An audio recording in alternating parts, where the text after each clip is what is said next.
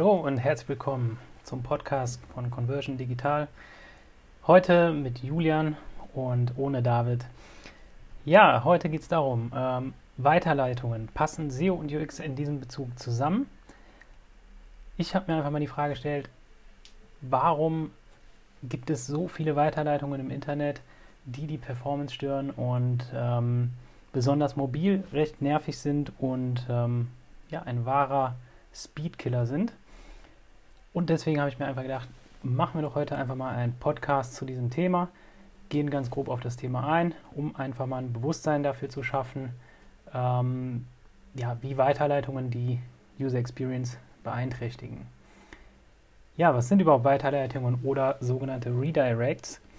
Ähm, Im Internet haben wir, äh, sprechen wir von Weiterleitungen oder Redirects wenn wir ähm, die automatische Umleitung einer URL zu einer anderen URL ähm, einstellen. Ähm, sowas kann natürlich serverseitig oder clientseitig äh, geschehen. Und ähm, ja, was im Prinzip passiert, ist einfach nur, ich gebe die URL, meine url.de slash URL Ziel 1 ein, drücke Enter und komme auf einer anderen URL raus. So, das merke ich erstmal als User eventuell gar nicht. Ähm, häufig ist aber auch, gibt es ganz viele Gründe, warum man diese Umleitungen einrichtet. Ja, also da gibt es ähm, einer der häufigsten Gründe ist zum Beispiel ein Relaunch, ähm, zum Beispiel die Seite oder ein Inhalt zieht um. Oder auch ähm, damals ganz häufiger Grund äh, die Umstellung von HTTP auf HTTPS. Ähm, warum macht man das alles?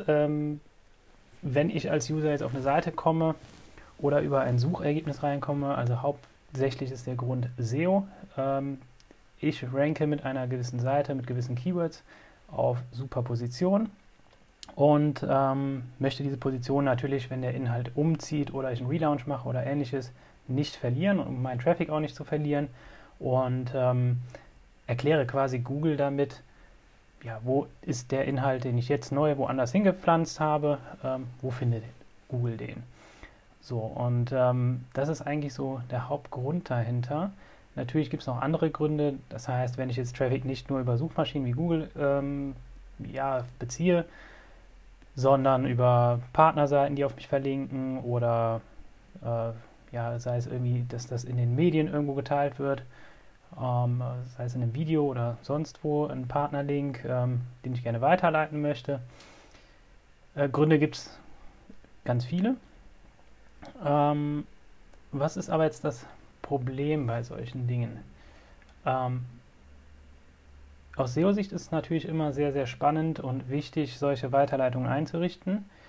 Wir unterscheiden hierbei zwischen den 301ern, also den permanenten äh, Weiterleitungen, und den 302ern, den temporären.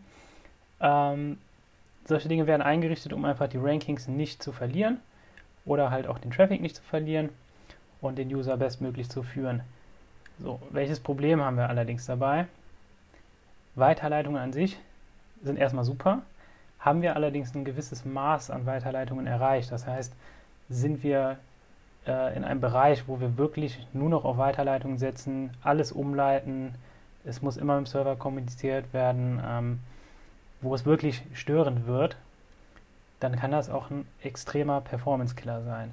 Heißt, viele Weiterleitungen machen die Seite langsam, weil der User immer erst von Seite A auf Seite B oder URL 1 auf URL 2 geleitet werden muss. Äh, ist natürlich besonders mobil ein Faktor, der ja extrem nervig ist und auch zum Abbruch und zum Ausstieg des Users führen kann gibt zahlreiche Statistiken, die ähm, belegen, dass man äh, ja schon bei wenigen Sekunden äh, gesteigerter Wartezeit eine Vielzahl der Nutzer verliert. Und natürlich, was ich auch immer gerne habe, ist eine Weiterleitungshygiene, ist einfach aufgeräumter und ähm, betrifft eigentlich aber auch eher so die größeren Shops und größeren Verlagsseiten, äh, wo man wirklich ganz viel Content hat, wo man wirklich viele Seiten ähm, verwaltet, viele Unterseiten. Ist für den kleinen Shop, für kleine Unterseiten erstmal nicht so das Thema. Deswegen beziehe ich mich heute einfach mal auf diese größeren Shops, größeren Seiten, wo das wirklich auch ein Performance-Thema ist. Und ähm, ja, wie kann man denn solche Weiterleitungen abbauen? Ähm, ganz spannende Frage. Hier habe ich mir ein System überlegt, was auch etabliert ist, um natürlich auch die SEO-Rankings nicht zu verlieren. Ähm, also welche Weiterleitungen kann ich einfach abbauen? Ich schaue mir erstmal an, welche von diesen Weiterleitungen sind überhaupt noch indexiert, die ich jetzt habe. Ja, das heißt, ähm, du kannst zum Beispiel, wenn du jetzt kein Tool dafür hast, möchte jetzt hier nicht auf Tools eingehen, ähm, kannst du einfach auch schauen, äh, zum Beispiel bei Google Site Doppelpunkt eingeben und dann deine URL dahinter reinkopieren, ähm, die du aus der HT Access bekommst, wo du die Weiterleitungen in der Regel ähm, einrichtest. Und ähm, da kannst du einfach schauen, welche Weiterleitungen sind aktiv. Die gibst du dann halt nochmal mit Site Doppelpunkt deine URL ein bei Google. Dann siehst du auch schon, ist diese indexiert. Kannst du natürlich auch über die Search-Konsole machen, dort prüfen, ob die indexiert sind, die Seiten. Und es gibt auch diverse Tools dafür. Ähm, genau. Schaust du einfach nach, ist die Seite indexiert. Im zweiten Schritt kannst du schauen, gibt es darüber überhaupt noch Traffic? Das kannst du aus deinen Analyse-Tools ziehen. Und ähm, ein weiterer wichtiger Punkt in dem Bezug ist für mich, sind Backlinks auf diesen äh, URLs. Ähm, ist halt ganz wichtig, wenn ich jetzt eine Weiterleitung entferne und es gibt einen Backlink auf diese Weiterleitung, dann verliere ich auch diesen Backlink. Heißt, wenn ich nicht vorher geprüft habe, ähm, ob es Backlinks auf diese Weiterleitung gibt, kann ich da mir eine Grube bauen und quasi meine Seite komplett den Bach untergehen lassen. Im schlimmsten Fall, wenn das sehr wichtige Links sind, aber ähm, sollte man einfach nicht machen, sollte man mitnehmen. Genau, also da auch mit Tools prüfen, welche Backlinks gibt es und dann einfach mal schauen.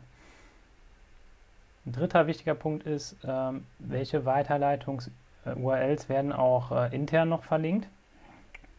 Ähm, sehe ich ganz häufig bei großen Shops. Ähm, ja, da werden einfach dann die internen Links nicht geändert, obwohl die Weiterleitungen eingerichtet sind. Es wird dann immer noch die alte URL verlinkt.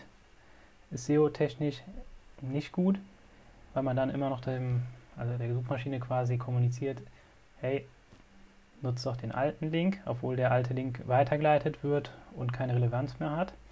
Und ähm, genau, da sollte man einfach schauen, dass man dann die internen Links umzieht auf die neue Ziel-URL und damit schon quasi das, ja, das Ziel stärkt und äh, ja, die Wichtigkeit, die Relevanz von dem alten Link, von dem weitergeleiteten Link entfernt. Und ähm, das ist so mit das Wichtigste. Also die drei Säulen sollte man bei dem Abbau von Weiterleitungen beachten. Und ja, wollte einfach nur mal ein kleines, ja, ein kleines äh, Fähnchen schwenken in der Richtung, weil Weiterleitungen einfach extreme Performance-Killer sind und äh, besonders mobil äh, sehr nervig sind und natürlich auch die Conversion enorm äh, beeinträchtigen können. Ich hoffe, das hat euch weitergeholfen und freue mich auf den nächsten Podcast. Freue mich auf die nächsten Tage, nächsten Podcast und das war's von mir. Ciao.